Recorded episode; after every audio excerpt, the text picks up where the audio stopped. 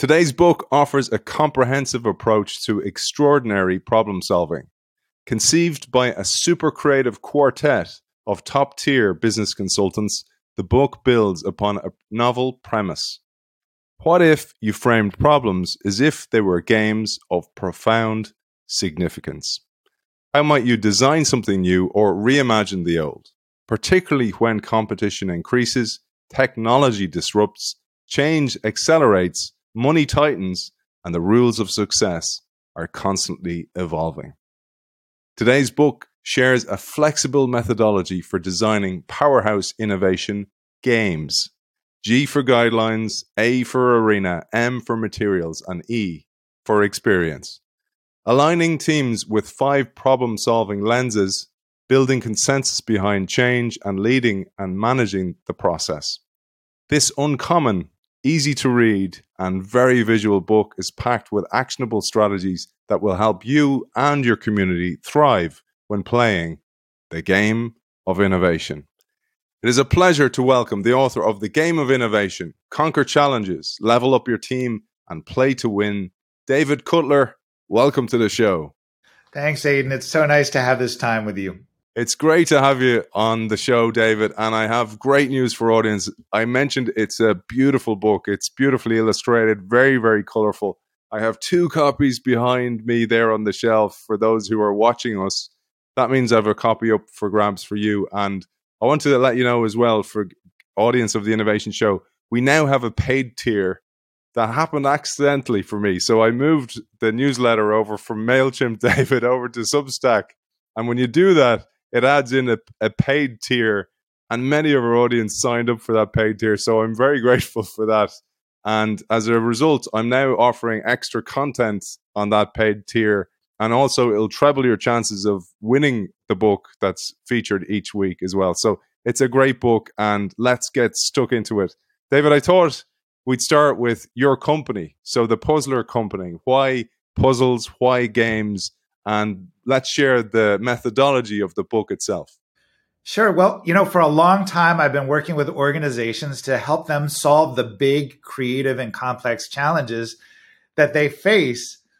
For a long time we, we couldn't figure out exactly what it was we did. Is this a workshop? Is this uh, just a process? Is this boot camp? And when it dawned on us that actually we were playing games it changed everything. It helped us develop our own methodology you know i consider any uh, carefully architected process to be a game whether or not it's particularly gamey you don't need concept cards and uh, and dice to successfully solve problems. And yet, there are a lot of benefits to gamifying the problem solving process. When people feel accountable to a set of rules and results, sometimes when playing games, people are willing to be a lot more creative than they might be in real life. And uh, for that and other reasons, we've really delved into this notion of gamifying problem solving.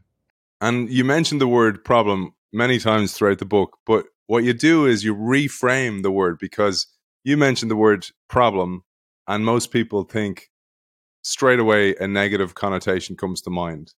And I thought I'd tee you up for that reframing with the book I want to tell our audience is peppered with beautiful quotes and not the, the most common ones you would have heard. So I have to hand it to you and take my hat off to you and the team, the quartet, for finding all these beautiful quotes. One of them is from the great jazz musician Duke Ellington, and he said, "A problem is a chance for you to do your best." Yeah, beautiful, beautiful words. You know, I consider just about everything in life to be a problem. And some problems are incredible problems, right? Throwing a wedding, starting a new business. These are exciting problems to solve. Some of them are just logistical problems. We have to figure out how to digitize the paper trail.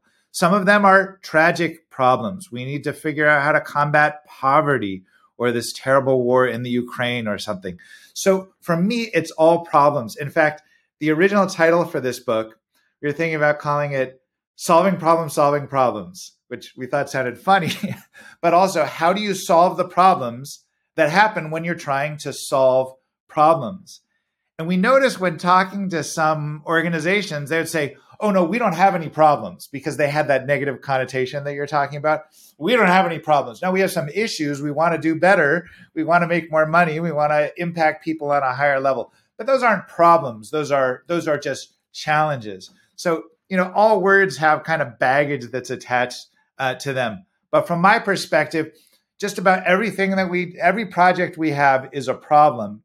And my personal philosophy is if a thousand people look at a particular problem or issue and 999 of them arrive at similar conclusions, how might I or how might your organization be the one that views things differently, that finds an opportunity where others see only obstacles? I love this. It, it connects so much to recent episodes we had. We had Bill Aulet on the show with Disciplined Entrepreneurship, and he was talking about the world needs more entrepreneurs because the problems are getting thornier.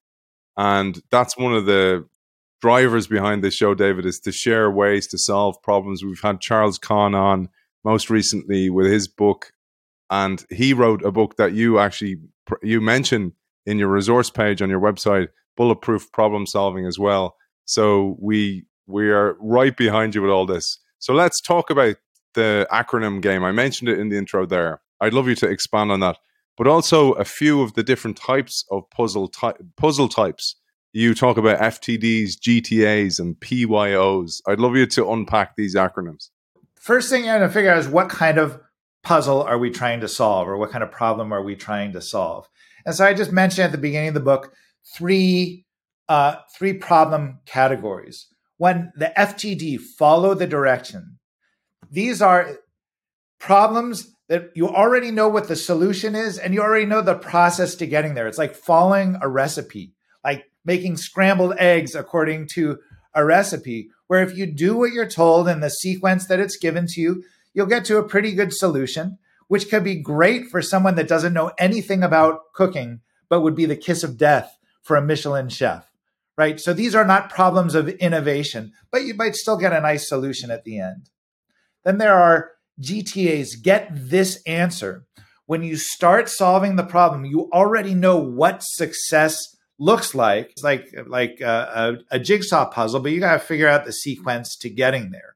So a lot of times organizations look at best practices. This is where we want to get, or this is this is the model we want at the end of this process, and we just have to figure out the steps to getting there. And that's very different from PYO, paint your own. The notion that your solution is going to look different from anyone else's. Now, here's the key, Aiden, is that so much of the time, I think organizations believe the key to success requires solving a GTA, a get this answer. We need to do exactly what the competition is doing, maybe even a little bit better than they did, or a little bit different, but essentially we want to solve it the same way that others have already solved it. And the irony is that that often is not is actually the opposite of what you need. And so entrepreneurs and innovators often look to the competition to help them find clues on what not to do. Right? There's value to studying the competition, but in some ways that gives you clues on the steps you should not take so you can find your own voice and paint your own solution in a way that no one else has. You've teed us up beautifully for a graphic from the book I'm going to share. And we'll, when we're sharing these graphics, I, I always try to do my best to be empathetic towards people who mostly listen to us because most people listen to the show rather than watch the show. And I have graphics David has agreed for me to share that. It's okay. And I'm going to put David into those graphics so he can actually talk to you through the graphic. And there's a beautiful graphic here about the uniqueness of the problem for different people, depending on their different consequences and their different scenarios and, and where they are with their innovation life cycle, even. So I'm going to share on the screen here misleading targets, misadvised pressures, misguided expectations, and misplaced focus. Maybe you'll take us through these, David.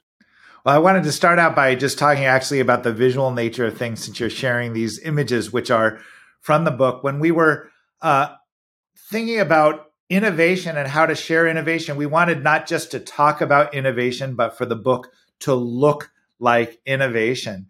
And so what's so, what's very interesting is I think most people in my experience are really visual learners. I, I, I hear what you're saying, but I just I just need to see it. And so we worked with uh, uh, a, a graphic designer and an illustrator to this to figure out what does this issue look like? How could we capture it visually? And if we did our job well, sometimes the picture helps say so much more than the words could or emphasizes the words and vice versa. Uh, this page is about what happens some of the time when you're approaching a problem as if it's a GTA, right? Get this answer, which is sometimes the answer is not even the right target. It's not actually the thing that will help you solve the problem. Sometimes you have this answer is being imposed by others who think this is exactly what you need to do, even though they may be uh, mis- misadvised or they may not actually have your best interest at heart. So, as a result of these things, we often place our energy. You know, there are only so many hours in a day, so many people in an organizations, and we misplace our focus because we're actually not looking at the right problem or it's solving it in the right way, which is why I put so much emphasis not just on what is the solution to your problem, but how do you design a great process that will lead you to innovation, to remarkable and extraordinary problem solving? Moving from solutions to problems, there's many, many pitfalls when it comes to innovation. But in the book, you point to 12 puzzling pitfalls, David. And we won't have time to investigate all those 12s. But I wanted to point to a couple of important ones. And one that crops up a lot as a facilitator myself, I'm sure you see this a lot, and I'm sure our audience see this all the time, is that sometimes the leader thinks they need to have all the answers, including leading the session. And it becomes very, very obvious that they want to back their own idea and want support for their idea.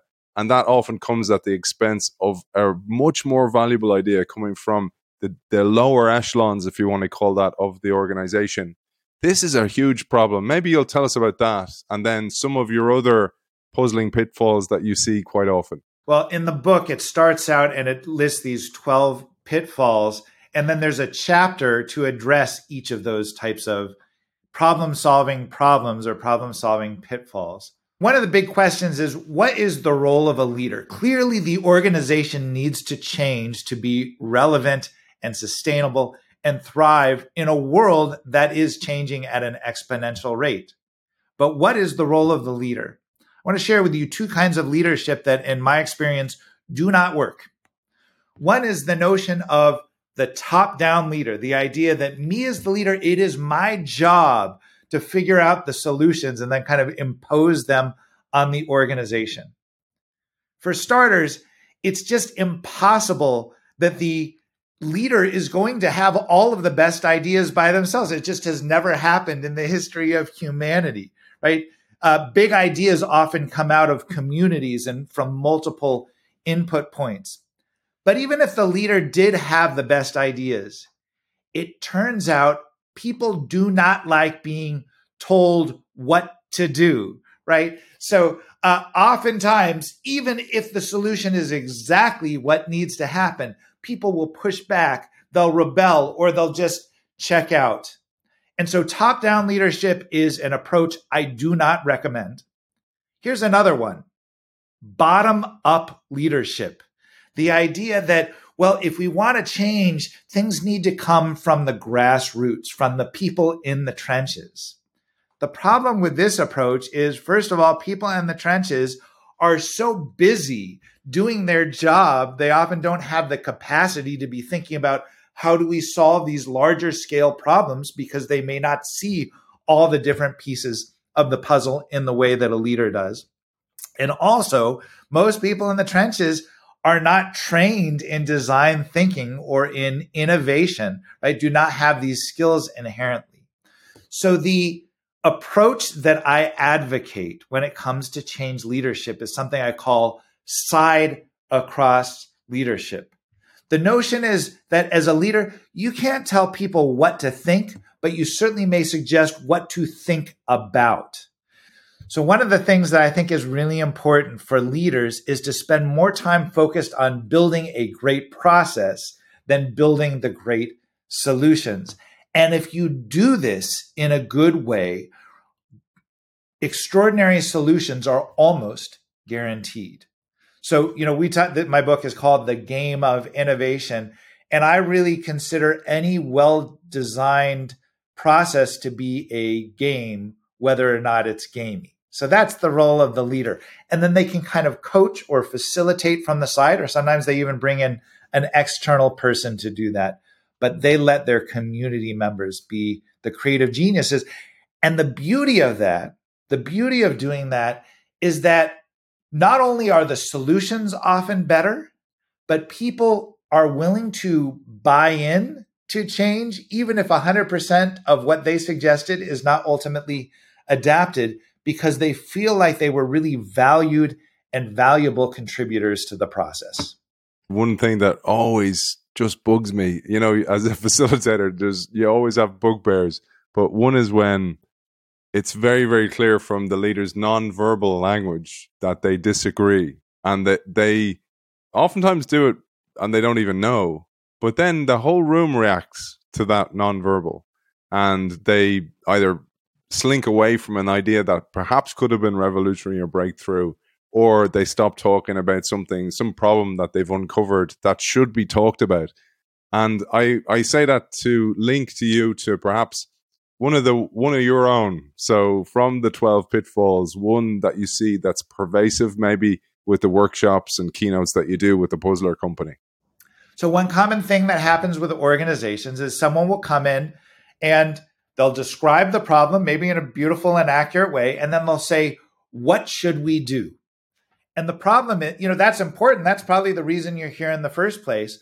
But the problem is that that leaves the door open for any kind of comment. So someone could suggest an idea, someone could analyze the problem, someone could say, I love that. Someone else says, Oh, I hate that. We did that, you know, that's a terrible idea. Someone else says, Yes, we should do that.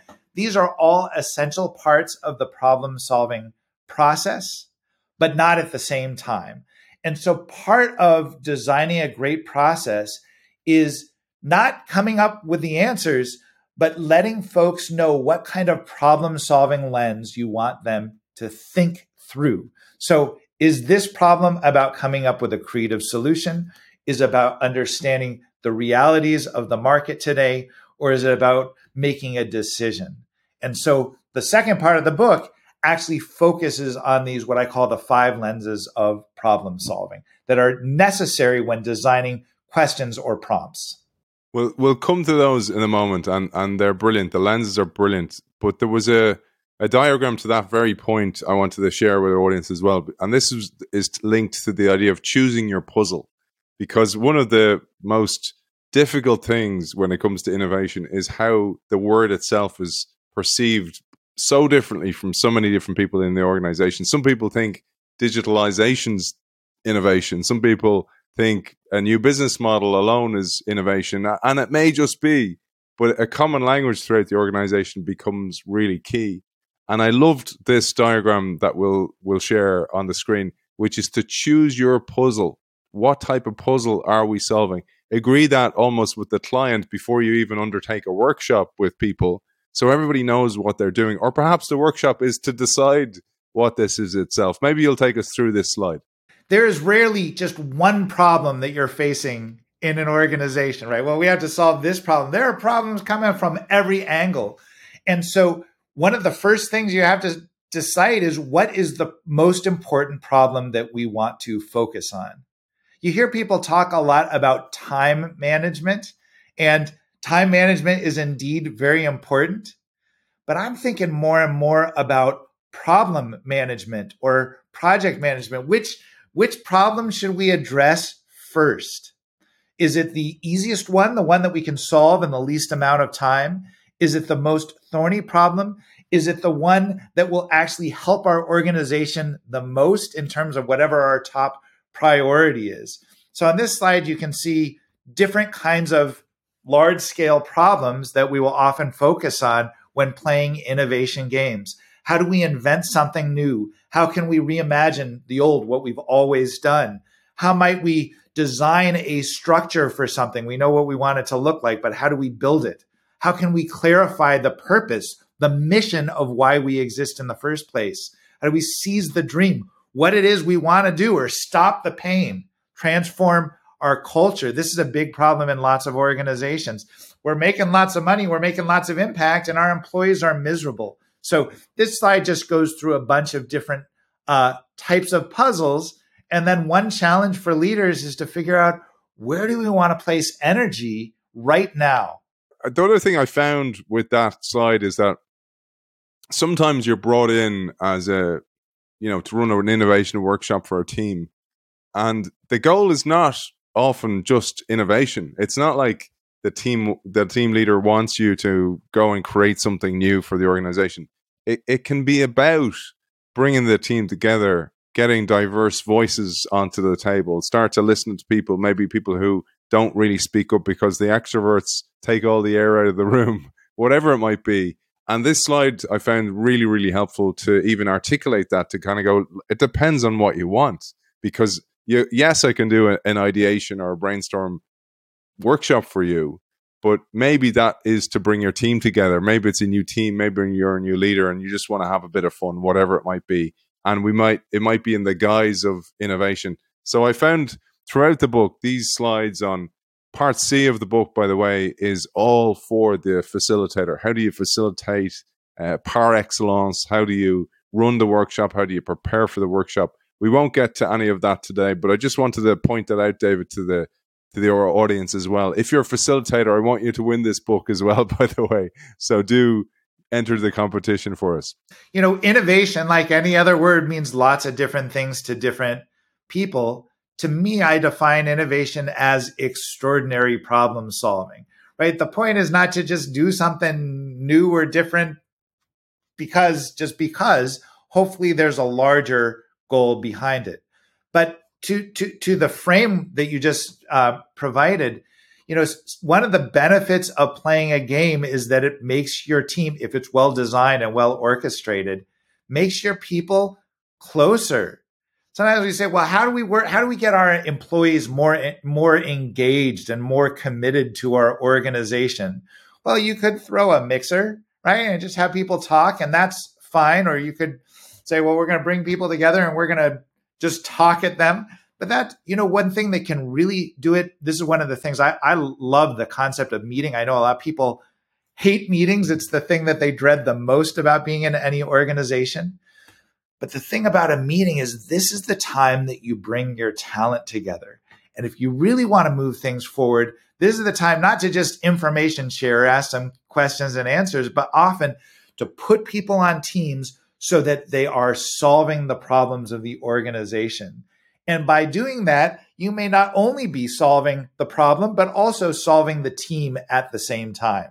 So it's actually a fantastic way to multitask in this sense. Let's share as well. And, and I, I love this about the book. It helps you decide where you're playing in the game. Where, where am I playing? What type of game am I playing, etc. What are the rules of that game? But you talk about three C's again, and th- and these are you talked about the process being so important. The three C's being challenges, criteria, and constraints. And again, understanding these A as the designer of the game, if you're the person who's bringing innovation or a workshop to a team, and B being the buyer of that. And why do I want this workshop or whatever it might be for my organization? They're really, really important questions. And you help us to have a language for that with this book. So I'd love you to take us through these three C's. So there's a lot of wordplay in this book. So as you mentioned, GAME is an acronym and the G stands for guidelines. So the first step to designing a process is to figure out what even is the problem where you know what are what are what are the general parameters of this problem and there are these three c's that you're talking about that form the guidelines what is the challenge what is the most important problem you're trying to solve in one clear sentence. So if you ask, well, what, what, what's the problem we're trying to solve? Oh, it's complicated. Sometimes people don't even understand that. Well, they're probably not going to get to innovation. So what is the fewest amount of words that you can use in order to, in one sentence, clearly define your challenge? Then criteria means what constitutes success. if we have a great solution, what's the, what's the ideal? How will we know if we win this game?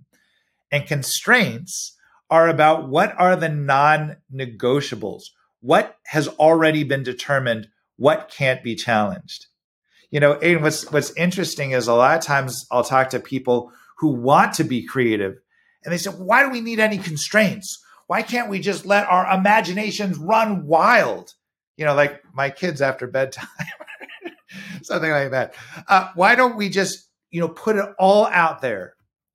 The thing with innovation is that the road to everywhere leads to surprisingly few destinations. When you say you could come up with any solution, find often people just arrive at the obvious, or maybe they get paralyzed. So often, a great constraint is something that can help you arrive at the most interesting solution. Let's say the problem is someone's running a conference and they decide, well, we want to do something really interesting in the conference. So they just ask their people, well, what are your brilliant ideas? What might we do next year? It's probably going to be more of the same, maybe just one degree of difference. But if you impose a constraint and you say, you know, whatever we do has to involve somehow coconuts, right? Well, all of a sudden that forces people to think in a really creative and different way. And they probably would not have come up with a coconut. And I just made that up. But uh, without that, so sometimes constraints, the right constraint can really help people think in a much more creative way. You even mentioned, for example, timelines. So one of the shows we had a, a long time, a great guy on the show, a guy called Shameen Prashantham. He wrote a book about partnering between legacy organizations and startups. And he said one of the problems with an incubator is that you bring in some startup and you don't give them a timeline that they have six months. He said, because you got to put that constraint on them in order for them to move fast. Otherwise, they'll just keep being innovative with no type of output. So throughout the book as well, David offers those type of little bits of advice, but also the book's peppered with great examples. And all, obviously, all the names have been changed to protect the innocent. but uh, I wanted to share one example that is so common, particularly to the audience of this show. We've many CEOs and leaders who listen to the show and who are encountering change like never before. And one of the examples David gives is First Tradition Bank. Obviously, it doesn't exist. And recently they've bled clients. Unfortunately, past efforts to do things differently have triggered fierce opposition from employees sounds familiar for so many of our audience who cling to the status quo. The new CEO recognizes that staff will revolt if he or she imposes a change vision. Instead, they are brought into the process through a game. While no solutions are imposed, conditions are set. And I'd love you to talk about this, David, because this is something that a CEO or a leader would not think about is putting conditions in place because of exactly what you talked about there, but they can actually unlock innovation if it's done right. Well, in this example, I used for constraints, and I've done this with many organizations. The constraints are actually about how much innovation needs to be in the idea or in the ultimate solution. So sometimes I have, you know, lots of organizations just don't want to change anything. But there are other people uh, within organizations that sometimes say, well, let's just blow it all up. Let's just start from scratch.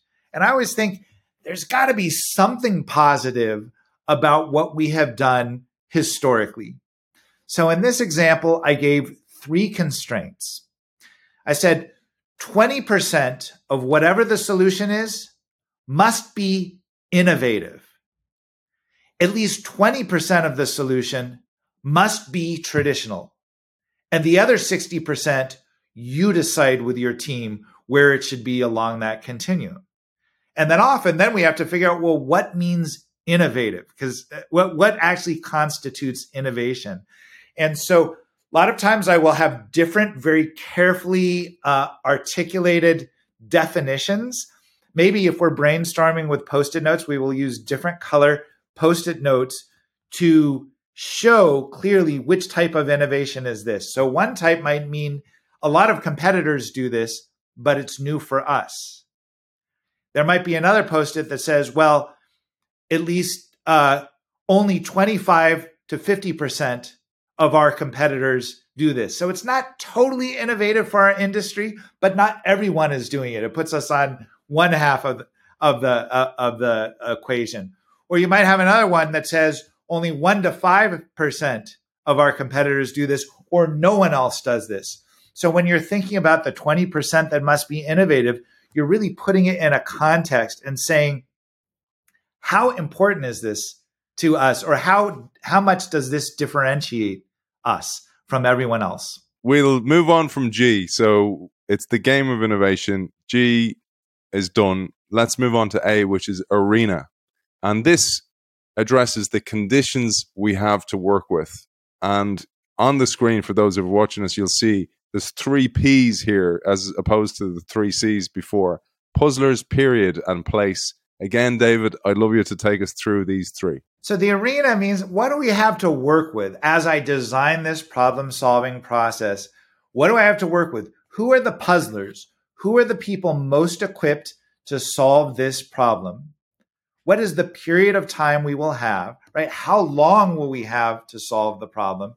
And place, where will we do our problem solving? Will it be in a building in the in the, in the main office? Will it be offsite? Will it be in a excuse me will it be in a virtual setting uh, where will we solve this problem so before designing an experience the e g a m e right the experience before we can design the experience and figure out what happens we've got to figure out what do we have to work with so let's move on to the m and m stands for materials and again i mentioned how great this book was for a facilitator so if you're running a workshop or designing a workshop either within an organization or you're a consultant like me working for organizations, it is really, really helpful. So M is for materials. And again, the acronyms kind of fork into three different things, three G's. And in this case, G's are gatherables, gear, and game boards. So, gatherables are the kinds of raw problem solving materials. You may already have a lot of them. It's about writing implements like pens and Sharpies and crayons and post-it notes and flip charts and and uh, prototyping materials and the likes. So I really like to work with tactile materials, especially you know kindergarten supplies, especially in our digital era. I find that people are often much more creative when they're working with actual things that they hold in their in their hands. Uh, gear is specifically refers to game types of items like dice and concept cards and spinners and we'll put things in balloons and not only do they make the experience more game like and more fun but when used well they can really help teams get to more innovative solutions. I'm doing this so i can help our audience get a, a, a mental model of what the book kind of feels like a map to what the book feels like. So the the e acronym the the letter E stands for experience, and you say when building an experience, you determine the game type, which is sorts, and sequence of activities, which is structure, and there's a chapter also that concludes with several examples, which is samples. So the E has a subset of three S's. So at this point, you already have the guidelines. You you know what the game is about, the problem you're trying to solve, and kind of the uh, the, the criteria and the constraints. You already know the arena, who's solving the problem, where you're solving it, and how much time you have. You know what materials you're working with. Now you got to figure out exactly what's going to happen. There are a lot of different sorts of games you might play uh, with various teams. So, tournaments, this is where you have different teams that are competing against one another to come up with the best answer. Or you could design something with fusion rounds. So we have different teams that are looking at maybe the same problem, they come up with different solutions. And then the idea is to synthesize their ideas and take the best pieces of this one and combine it with this other one. Sometimes it makes sense to design RPGs, role playing games, where you're, you actually become a character. So that can help your puzzlers empathize with different communities when they're playing that role that often is a different role than who they are in their every other in their everyday life Uh, there are elimination contests where you have different teams, and at each stage, you're going to get rid of the ideas that aren't as strong going forward, and then they become part of a larger team, or you see, you know, who who who's the last one on the on the island or something. So there are all kinds of different types of games that you might design. And then you have to figure out the structure, which questions get asked, in what order, and for how long. And then in the book, I give a, a whole bunch of different samples of innovation games. Yeah, and those games can be like one to two days to three to six hours, or even short, like a mini workshop or a keynote. And again, the Puzzler Company does all them. I do all those as well for clients as well. And we we love doing that work. But finding out what you want, what the desired outcome is really, really important. So, David, at this stage, I thought we'd move on to part B. And I loved part B. I was trying to get here qu- as quickly as I could while still doing justice to the book because part B is about the five lenses that you talk about in the book. And it works so beautifully, serendipitously, with last week's show, which was with friend of the show, Charles Conn, on his book, The Imperfectionist Mindset. And he talked about five mindsets in that book. One of them was called Dragonfly Eye. And the idea that a dragonfly sees in multiple vari- variations. And this maps beautifully to the characters and the mindsets that you share in the book, the different lenses I'm going to share on the screen here, firstly, the five characters, and I'd love you to take us through them because so many people listening to the show will be nodding and kind of going, oh, yeah, I know that person. I know that type of person they are. But also, what I found this slide does is it gives you empathy. So some people are quiet, and you might mistake that quietness for perhaps they are not, they're disengaged or not listening, but they might be a deep thinker and they might need to do deeper research and they might need to quiet storm rather than brainstorm out loud. There's so much in this slide, it's deceptive, but I'd love you to take us through it. This section starts with a play that's meant to be funny, but it's called Problem Solving Blindfolded. In this play, there are five different characters. They're all really important parts of the organization, but they wear one problem solving lens and just that. And you can see, you can feel the friction that happens when people are using these different problem solving lenses at the same time. And it's just reminiscent of so many problem solving meetings that I've seen. You have D Sides, right, who is kind of the facilitator of this, and she wants to help them make a decision, any decision. Uh, you've got Reed Search, Reed Searcher is his name, right? He is a researcher. He all he's interested is going to the going to the books and learning learning the ways of the world and how things are and how things have always been. You've got Rip to Shreds, who is so negative. He's he, he's never uh, uh, he's never seen seen a situation he didn't hate. Right? He always wants to critique everything. And then on the other hand, you got Gladys Haffel, right, who wants to be so affirming and so positive about everything. And then finally, you've got Ivan Ideer, who is just so creative, bursting at the seams with new ideas about how we might solve every problem under the sun. And you can see when they talk together, it is completely uh, dysfunctional. It's such an important slide, though. I know I mentioned it's deceptive, and it's deceptive because it also gives you the empathy behind those. But what what is key here is something that you talk about is that everybody knows where they are in the process. First, we're going to look at this through a yellow lens, then a green lens, then a red lens, etc. And let's go to that next. And I'm going to share the next slide where you show the different color, you show what each of the letters means, green for gather, for example, and then you you talk about how that lens plays out in the organization. I'll just leave this slide on, David, and then perhaps you'll unpack each of the lenses and you'll have this as a visual to talk to. So each lens is symbolized by a color and a word that starts with the same letter to help people remember. And the thing is, all of these are len- lenses are important, and and everybody can do all five of these. But the key is to do just one at a time.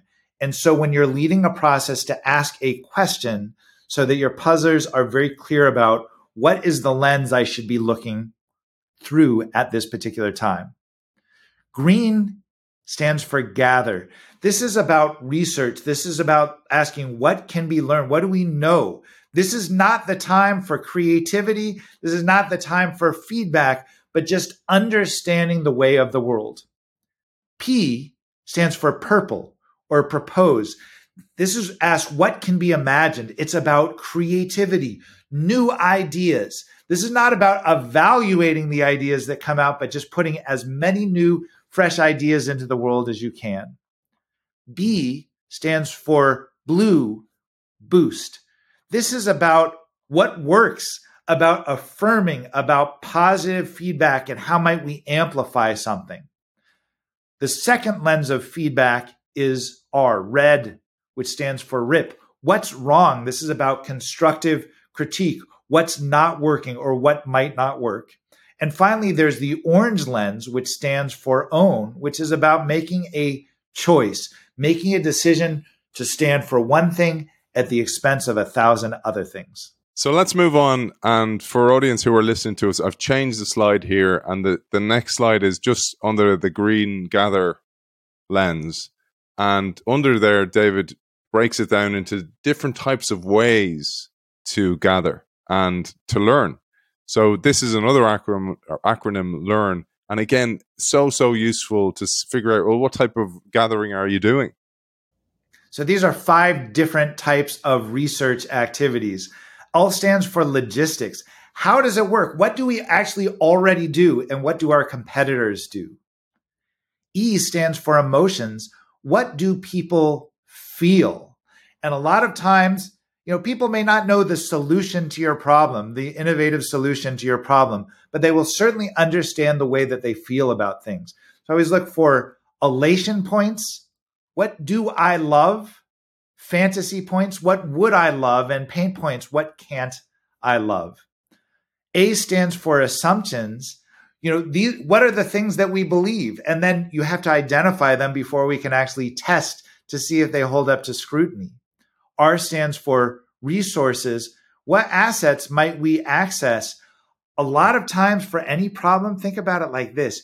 You may have all of the resources you already need, but just need to think a little more creativity, creatively about what is available to you. Who are the people in your network? What is the equipment that's available to you and the likes?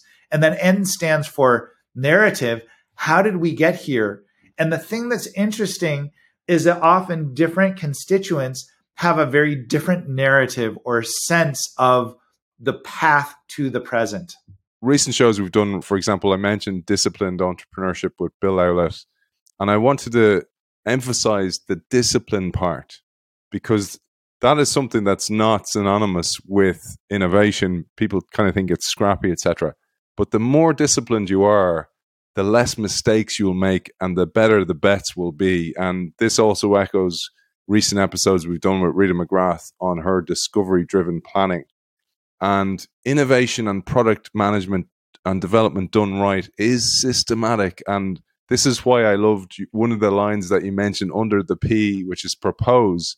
You say to propose the remarkable, ask great questions, generate mountains of possibility, and prototype the minimum. One of the most difficult things is actually to stop doing things or to decide what to do in the first place. And this all comes under the, the propose lens. Yeah, you know, how you ask the question impacts the answer most people ask boring questions, and as a result, they get boring answers. The least inspired of all, what should we do? Now, of course, it's an important question. That might be the very reason you're here in the first place. And yet, it's unlikely to unlock innovation. But if you ask a crazy question, you might get a crazy answer. If you ask an intriguing question, you might get to an intriguing answer. So instead of what should we have for lunch today? You might ask, what should we have for lunch today that will make us laugh uncontrollably in 20 years? Changing the question changes the answer. And so in this purple chapter, I share a whole bunch of different types of question structures that can help people access more creative parts of their imagination. Know, sometimes I have people that say, I'm just not creative. And I just have never met a person who wasn't creative if you ask the right questions. One of my favorite techniques is something I call disaster storming. And the notion is that instead of asking to come up with good ideas, you start off by saying, What are the absolute worst ideas that you can imagine to solve this problem? And the thing about terrible ideas, which is so different from good ideas or maybe bad ideas, is that truly awful ideas you have an emotional reaction to. They really make your stomach growl and the likes. And then once you have these terrible ideas, I'll often ask groups, how would you transform that into a remarkable idea?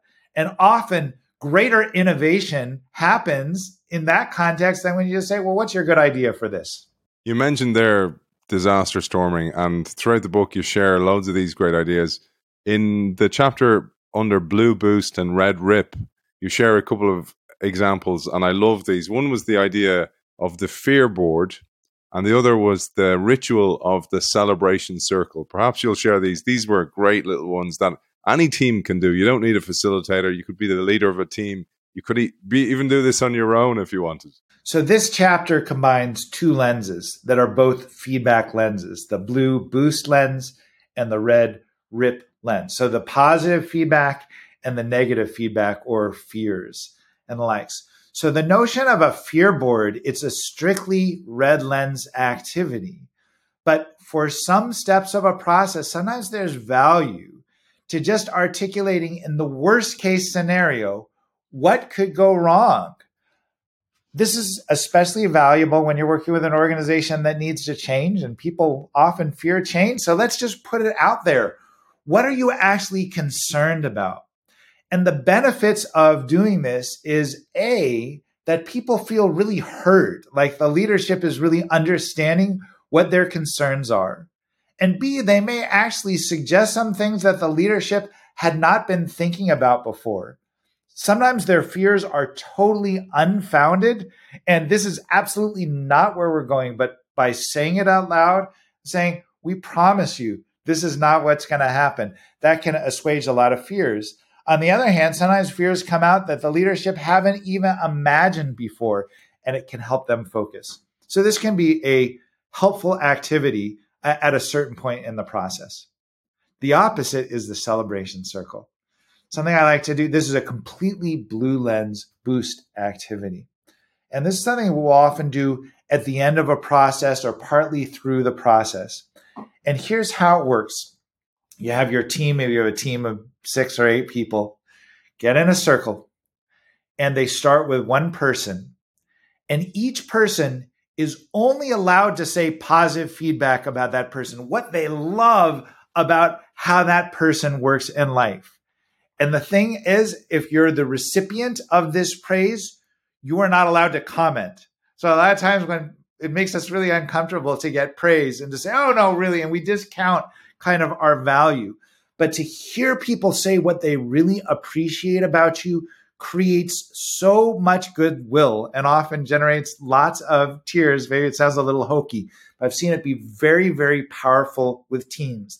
This is not to discount that all of us have challenges when working with one another, but to, to help people feel like they are truly valued. Sometimes just hearing from their colleagues about what comes across and what is appreciated about them can be incredibly rejuvenating. I'd love to finish on that one, but there's one I think is so important, and I'm going to call it out because so much in organizations, particularly legacy organizations, and particularly organizations that are highly regulated, there's an issue with accountability.